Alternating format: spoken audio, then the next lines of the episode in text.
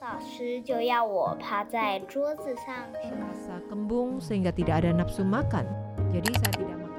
Hello，你好，你现在听到的是少年报道者的读报新闻，我是小管家报道仔。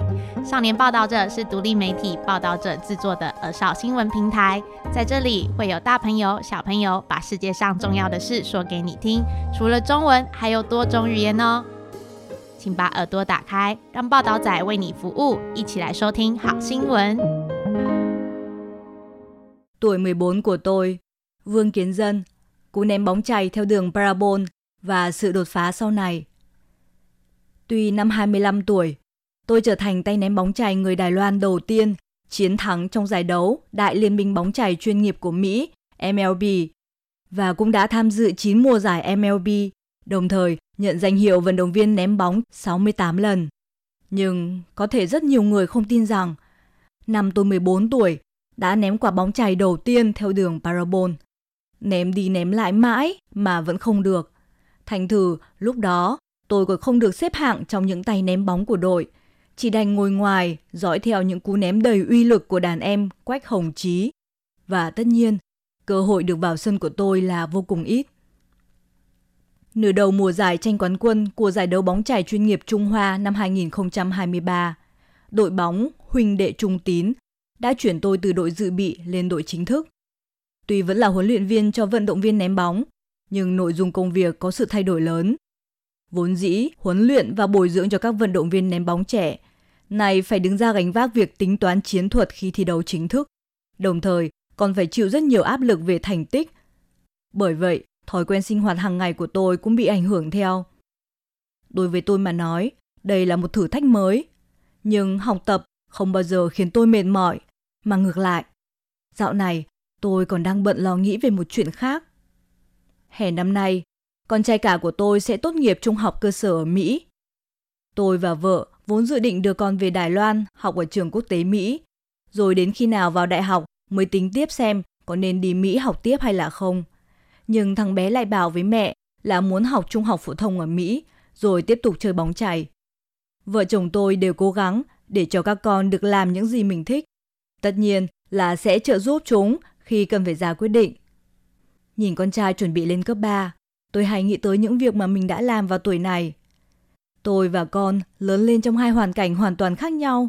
Văn hóa học tập cũng như đánh bóng chay ở Đài Loan và ở Mỹ cũng không giống nhau.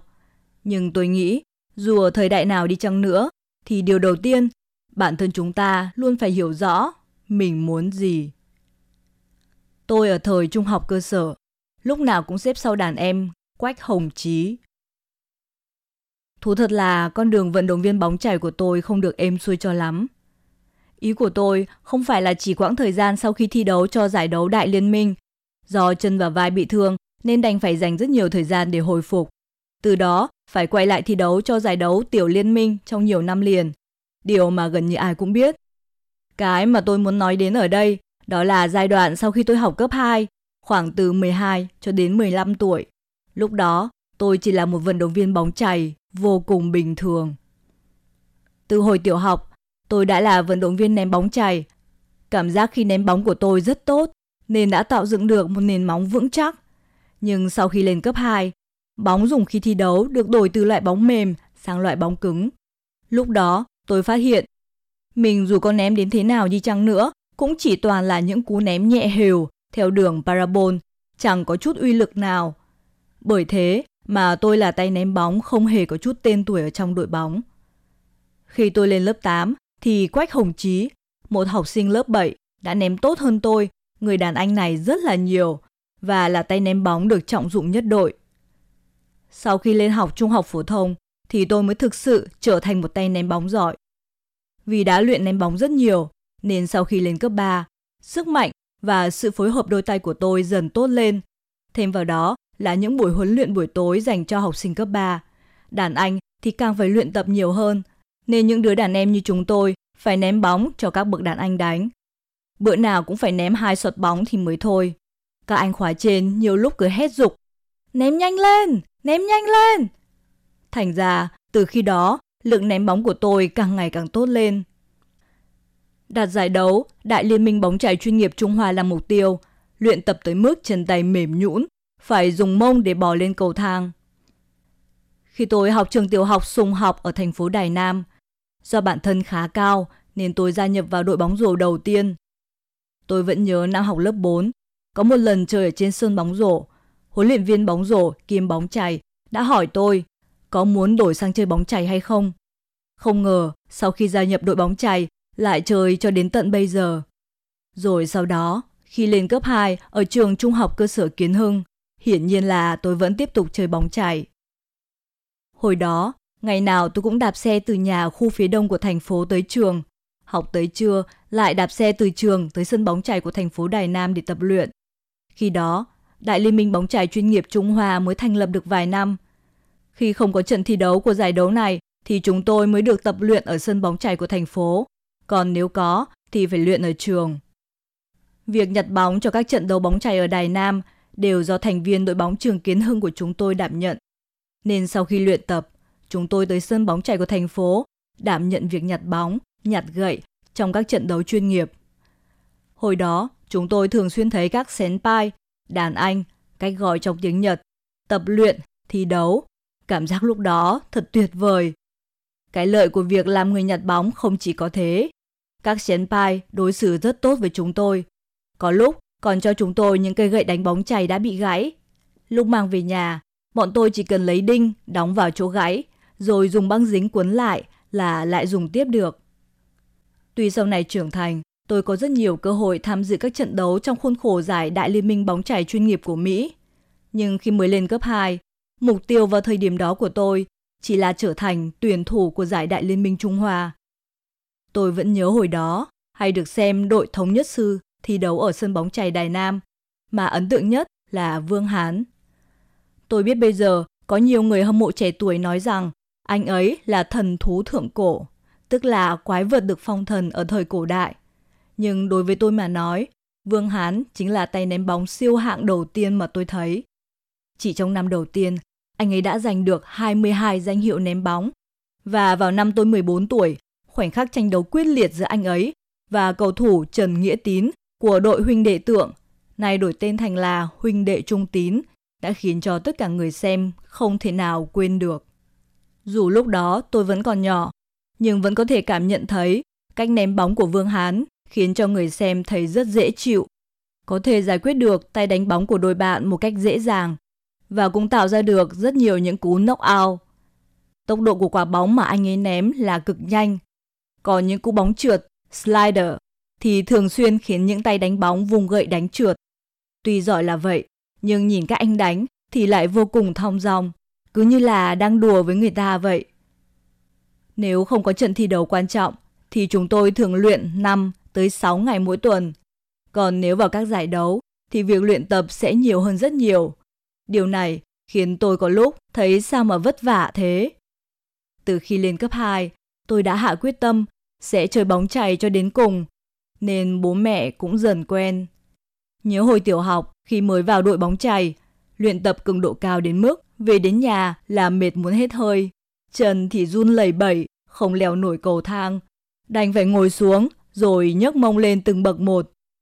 Bố mẹ thấy tôi vất vả quá, còn hỏi hay là không chơi bóng nữa. Nhưng tôi chỉ thích chơi bóng chày mà thôi. Khi còn nhỏ, lúc vất vả nhất mà tôi cũng đã vượt qua được, thì khi lên cấp 2, mọi thứ chỉ là chuyện nhỏ. Và một nguyên nhân nữa khiến tôi kiên quyết chơi bóng chày, đó là tôi không thích học văn hóa. Từ tiểu học, sau giờ nghỉ trưa là phải tập bóng, cho nên tôi chẳng bao giờ ở trong lớp. Đến khi lên cấp 2 thì cũng chỉ ở trong phòng học từ sáng cho đến trưa. Còn đâu thì tôi thích ở bên ngoài đánh bóng cùng bạn bè hơn. Khi học cấp 2, thành viên đội bóng đều học chung một lớp. Ngoài ra, trường của chúng tôi còn có một lớp dạy nghề nữa. Đó chính là lớp nấu ăn. Học sinh của hai lớp này đều không thích học văn hóa. Tôi cũng thế. Tới lúc kiểm tra mới đọc lướt qua trọng tâm, rồi thi qua với điểm số vừa đạt mức 60 điểm. Nhưng tôi vẫn được tính là ngoan, vì tuy không thích học, nhưng tôi vẫn ngồi yên ở trong lớp để nghe giảng. Chứ nhiều bạn khác còn mang chuyện tranh hoặc làm việc riêng ở trong lớp nữa cơ. Làm việc mình nên làm, cuộc đời sẽ dần tiến lên phía trước. Vì bố mẹ tôi phải nỗ lực làm việc lắm thì mới có thể cho tôi tiếp tục đi học. Nhưng nếu đánh bóng chày thì sẽ có học bổng. Và tôi có thể tiếp tục con đường học tập của mình thông qua việc chơi bóng chày. Bây giờ, hoàn cảnh đã thay đổi. Khi huấn luyện cho các cầu thủ trẻ là phải huấn luyện cả hai bề. Bóng phải đánh cho tốt, mà việc học cũng không được lơ là. Đừng nói rằng mình chỉ biết đánh bóng. Nhớ hết tuổi chơi bóng rồi mà không có lựa chọn nghề nghiệp nào khác thì làm thế nào? Cho nên, cố học càng nhiều càng tốt. Học văn hóa tốt hơn một chút thì các bạn trẻ sẽ biết nghĩ cho tương lai sau này hơn. Như con cả của tôi đang ở giai đoạn trung học cơ sở. Dù là thành tích thi đấu hay học văn hóa thì cũng phải chịu nhiều áp lực. Chúng tôi nói với con, con muốn học thì cứ học, dù không được điểm A cộng, nhưng mỗi thứ học một tí cũng là tốt lắm rồi. Môi trường học tập của con tôi không giống các bạn nhỏ ở Đài Loan lắm.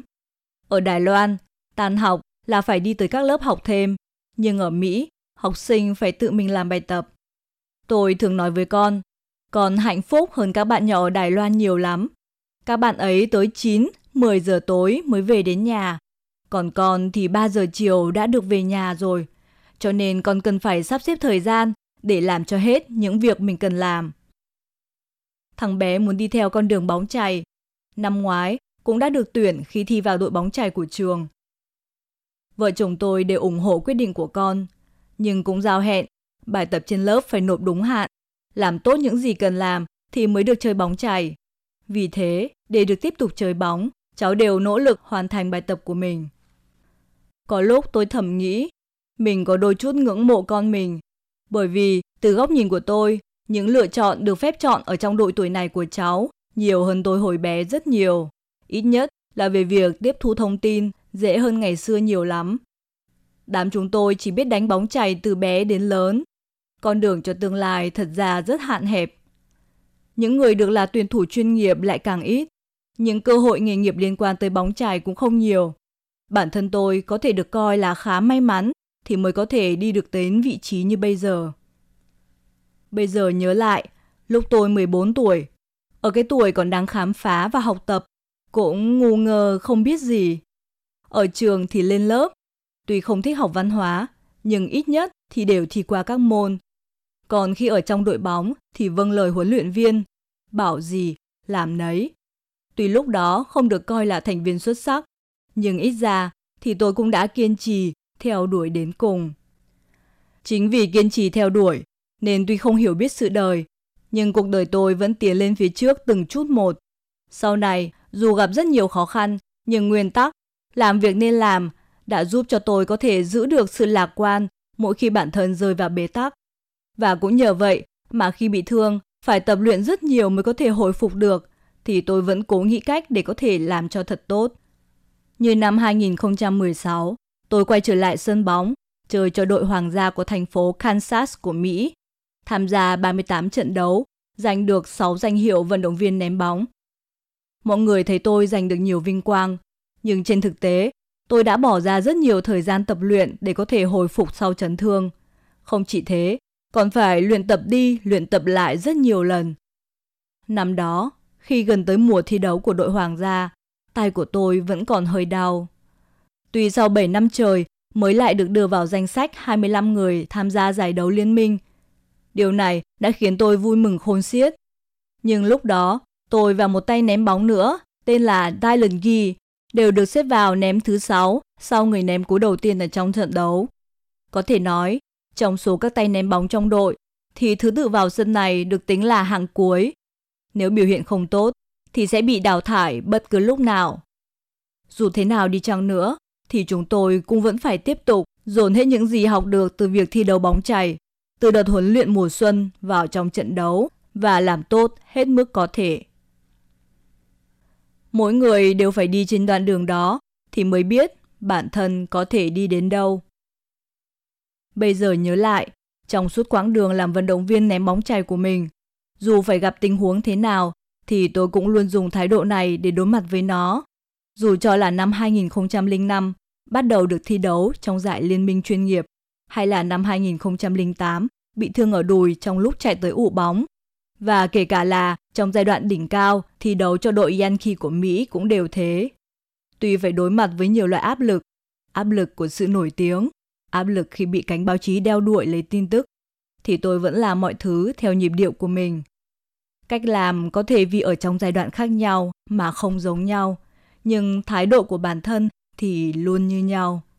Thêm vào đó, việc đánh bóng chày ở nước ngoài không giống như ở Đài Loan. Ra đường là bị mọi người nhận ra, nên cuộc sống ở Mỹ thoải mái hơn một chút.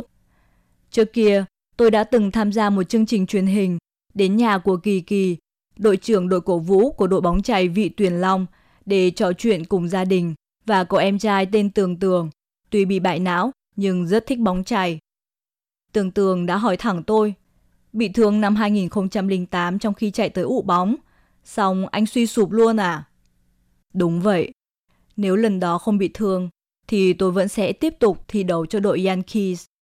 Nhưng do chấn thương nên tôi đã học được những điều rất đặc biệt, đó là cách điều chỉnh bản thân. Bây giờ, tôi có thể dùng cách này để dạy cho các tuyển thủ trẻ. Như vậy thì các em sẽ không phải đi đường vòng nữa. Trong 2 năm, 700 ngày phục hồi sau chấn thương, ngày nào tôi cũng luyện tập, cũng làm đi làm lại đúng một chuyện. Điều này không chỉ khiến cơ thể tôi đau nhức, mà tinh thần cũng mệt mỏi, rất vất vả. Rồi một ngày, tôi nói với nhân viên y tế, hôm nay không tập luyện được không? Thì nhận được câu trả lời, thế anh tự mình đi về nhà đi. Nhưng hôm sau, tôi lại ngoan ngoãn đến để tập phục hồi chức năng. Bởi nếu không đột phá thì sẽ không có tiến bộ. Đặc biệt là trong thời gian chấn thương, có rất nhiều tiếng nói. Không được đâu, đi về thôi, vang lên ở trong đầu tôi. Nhưng tôi không chịu khuất phục. Phải kiên cường đi tiếp thì mới có cơ hội được quay lại chơi cho giải bóng chày chuyên nghiệp. Nhờ kiên định đạt mục tiêu cho mình mà tôi mới có đủ dũng khí và quyết tâm để bước tiếp. Mỗi người đều phải đi trên đoạn đường đó thì mới biết bản thân có thể đi đến đâu. Tuổi 14 có rất nhiều chuyện được quyết định bởi người lớn, tính tự giác cũng không cao. Nhưng ở tuổi này, các em nên đi học đủ mọi thứ, rồi xem xem mình thích cái gì, tìm ra con đường cho tương lai. Chỉ cần mình học tập không ngừng nghỉ, học được cái mình muốn, thì tôi tin rằng các em sẽ có cơ hội thành công. Điều tôi muốn nói với bản thân khi 14 tuổi. Cậu vẫn đang chật vật vì luyện mãi mà không ném tốt được đúng không? Rõ ràng, hồi bé có thể ném vừa thẳng vừa nhanh. Vậy mà khi lên cấp 2, chỉ có đổi sang dùng bóng cứng thôi. Mà ném thế nào đi chăng nữa thì bóng cũng mất đi sức bật ở giữa chừng, rơi xuống theo đường parabol. Thật ra, đây chỉ là một phần trong quãng đường trưởng thành. Cậu mới có 14 tuổi thôi. Cơ bắp cũng như các yếu tố khác của cơ thể vẫn còn đang phát triển. Hơn nữa, cậu cao hơn các bạn cùng đội, khá là to con, nên phải mất nhiều thời gian hơn mọi người mới có thể luyện tốt được sự phối hợp của cơ thể. Bây giờ chưa tốt, không có nghĩa là sau này đều không tốt. Chỉ cần cậu thích bóng chày, muốn trở thành cầu thủ ném bóng thì phải tiếp tục cho đến cùng. Tích lũy đủ sức lực, chờ đến khi động tác ném bóng có thể phối hợp ăn ý với cơ thể thì sẽ ném được cú bóng giúp cậu thêm tự tin. Tiểu sử của Vương Kiến Dân Sinh ra năm 1980, không tuổi. Ra đời ngày 31 tháng 3 tại thôn Tân Phố, xã Quan Miếu, huyện Đài Nam. Này là phường Tân Phố, quận Quan Miếu, thành phố Đài Nam. Thời kỳ chơi bóng chày khi còn là học sinh. Năm 1990, 10 tuổi, gia nhập đội bóng chày trường tiểu học Sùng Học, Đài Nam. Năm 1991, 11 tuổi, được tuyển vào đội Trung Hoa tham dự cuộc thi bóng chày mềm thế giới dành cho thiếu niên IBA Boys tổ chức lần thứ 9. Năm 1992, 12 tuổi, gia nhập đội bóng chày thanh thiếu niên trường Trung học cơ sở Kiến Hưng, Đài Nam.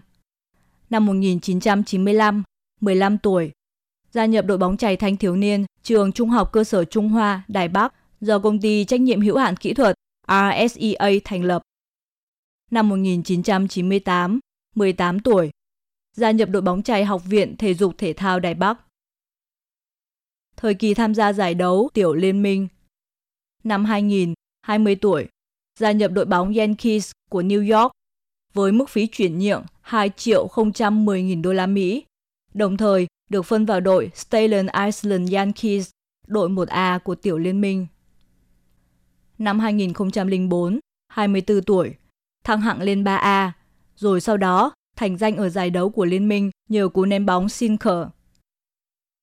Thời kỳ đỉnh cao của sự nghiệp, thi đấu cho giải đại liên minh của Mỹ. Năm 2005, 25 tuổi, được đội bóng Yankees New York trọng dụng, tiếp nối tuyển thủ Trần Kim Phong, Tào Cẩm Huy, trở thành một trong ba tuyển thủ người Đài Loan được tham gia thi đấu cho giải đấu tại Liên minh của Mỹ. Năm 2006, 26 tuổi, tạo ra kỳ tích với việc là cầu thủ ném bóng duy nhất từ đầu tới cuối trận, khiến cho đối phương không thể ghi được điểm nào. Trở thành cầu thủ ném bóng người châu Á thứ 8 trong lịch sử của giải đại liên minh bóng chày chuyên nghiệp của Mỹ có thành tích này. Năm 2007, 27 tuổi, lọt vào bảng xếp hạng 100 nhân vật có ảnh hưởng toàn cầu năm 2007 của tạp chí Time trong hạng mục Anh hùng và thần tượng. Là người Đài Loan thứ ba lọt vào danh sách này sau nguyên Tổng thống Đài Loan Trần Thủy Biền và đạo diễn Lý An. Liên tiếp tham gia 3 mùa giải của giải đấu Đại Liên minh, giành được 46 danh hiệu cầu thủ ném bóng, tương đương với kỷ lục dành cho cầu thủ ném bóng người châu Á mà cầu thủ Chan Ho Park đến từ Hàn Quốc đã đạt được. Năm 2008, 28 tuổi, một lần nữa lọt vào bảng xếp hạng 100 nhân vật có ảnh hưởng toàn cầu năm 2008 của tạp chí Time trở thành cầu thủ bóng chày lọt vào top 10 thanh niên có sức ảnh hưởng lớn của Đài Loan. Nhưng do bị chấn thương khi chạy tới ủ bóng, nên đã ảnh hưởng nghiêm trọng tới sự nghiệp bóng chày tại giải đấu đại liên minh của Mỹ. Thời kỳ trỗi dậy lần 2 Năm 2009, 29 tuổi, tiến hành phẫu thuật nối dây chằng khớp vai, bắt đầu thời kỳ dài hồi sức sau chấn thương. Không được đội bóng Yankee New York tiếp tục ký hợp đồng và trở thành cầu thủ tự do năm 2011, 31 tuổi. Khắc phục chấn thương, quay trở lại giải đấu đại liên minh, đại diện cho đội Washington Nationals, giành chiến thắng đầu tiên tại giải đấu đại liên minh sau 2 năm chấn thương. Năm 2012, 32 tuổi, ba lần liên tiếp ở trong danh sách cầu thủ bị thương, ảnh hưởng tới thành tích, không được đội Washington Nationals tiếp tục ký hợp đồng sau mùa giải. Năm 2013, 33 tuổi, Đại diện Đài Loan tham gia giải đấu bóng chày thế giới WBC tổ chức lần thứ ba, không để mất một điểm nào trong 6 hiệp liên tiếp khi thi đấu với đội Úc, Nhật Bản. Sau đó, ký kết hợp đồng với đội Toronto Blue Jays, nhưng rồi lại trở thành cầu thủ tự do sau giải đấu. Năm 2015, 35 tuổi, tham gia luyện tập tại nông trại bóng chày Texas FBR trong 12 tuần và đạt được thành tích nổi bật với tốc độ bay của bóng nhanh nhất là 153 km/h. Năm 2016, 36 tuổi, được đội hoàng gia của thành phố Kansas của Mỹ đưa vào danh sách 25 tuyển thủ tham gia mùa giải, quay trở lại giải đấu Đại Liên minh sau 959 ngày rời xa. Đánh thắng đội Washington Nationals, giành danh hiệu cầu thủ ném bóng sau 1052 ngày kể từ lần cuối giành danh hiệu này nhưng chỉ sau đó có 4 tháng lại bị đội Hoàng gia sa thải. Thời kỳ làm huấn luyện viên cho cầu thủ ném bóng. Năm 2018, 38 tuổi, trở về Đài Loan là huấn luyện viên khách mời cho tuyển thủ ném bóng đội dự bị trực thuộc đội bóng chày Fubon Angels. Năm 2019, 39 tuổi, lần đầu tiên đảm nhiệm trọng trách huấn luyện viên đội tuyển quốc gia. Là huấn luyện viên cho nhóm cầu thủ ném bóng Bunpen cho giải đấu 12 đội bóng chày mạnh nhất thế giới lần thứ hai. Năm 2020, 40 tuổi, đảm nhiệm vị trí huấn luyện viên khách mời cho đội dự bị thuộc đội Huynh đệ Trung Tín. Năm 2021, 41 tuổi, chính thức trở thành huấn luyện viên cho cầu thủ ném bóng cho đội dự bị của đội Huynh đệ Trung Tín. Năm 2023, 43 tuổi, đảm nhiệm huấn luyện viên bullpen cho đội tuyển quốc gia thi đấu trong giải đấu bóng chày thế giới VKBC tổ chức lần thứ 5. Rồi sau đó chuyển sang làm huấn luyện viên cầu thủ ném bóng cho đội chuyên nghiệp của đội bóng huynh đệ Trung Tín. Giới thiệu về chuyên đề Tuổi 14 của tớ Tuổi 14, đang học lớp 8, hay thường được gọi là giai đoạn dậy thì ngớ ngẩn, luôn hy vọng mình là độc nhất vô nhị, nhưng lại không đủ tự tin và kiên định. Không chỉ cơ thể mà cả suy nghĩ đều nằm trong giai đoạn trẻ con đã qua mà người lớn thì chưa tới. Đây là giai đoạn giao nhau giữa sự trong sáng, ngây thơ của trẻ con và sự trưởng thành của người lớn. Bước qua giai đoạn này, có khi sẽ thấy chân trời sáng lạn, cũng có khi vẫn phủ đầy sương mù, không rõ lối đi. Nhưng dù cho thế nào đi chăng nữa, thì cũng đừng quá lo lắng nhé. Đời người chẳng có con đường nào là tốt nhất cả. Chuyên mục này là dành cho tuổi 14 trong hiện tại, quá khứ hoặc tương lai của bạn. Tất cả những người lớn xuất hiện trong chuyên mục này cũng đều đã từng có những cảm xúc như bạn hiện giờ.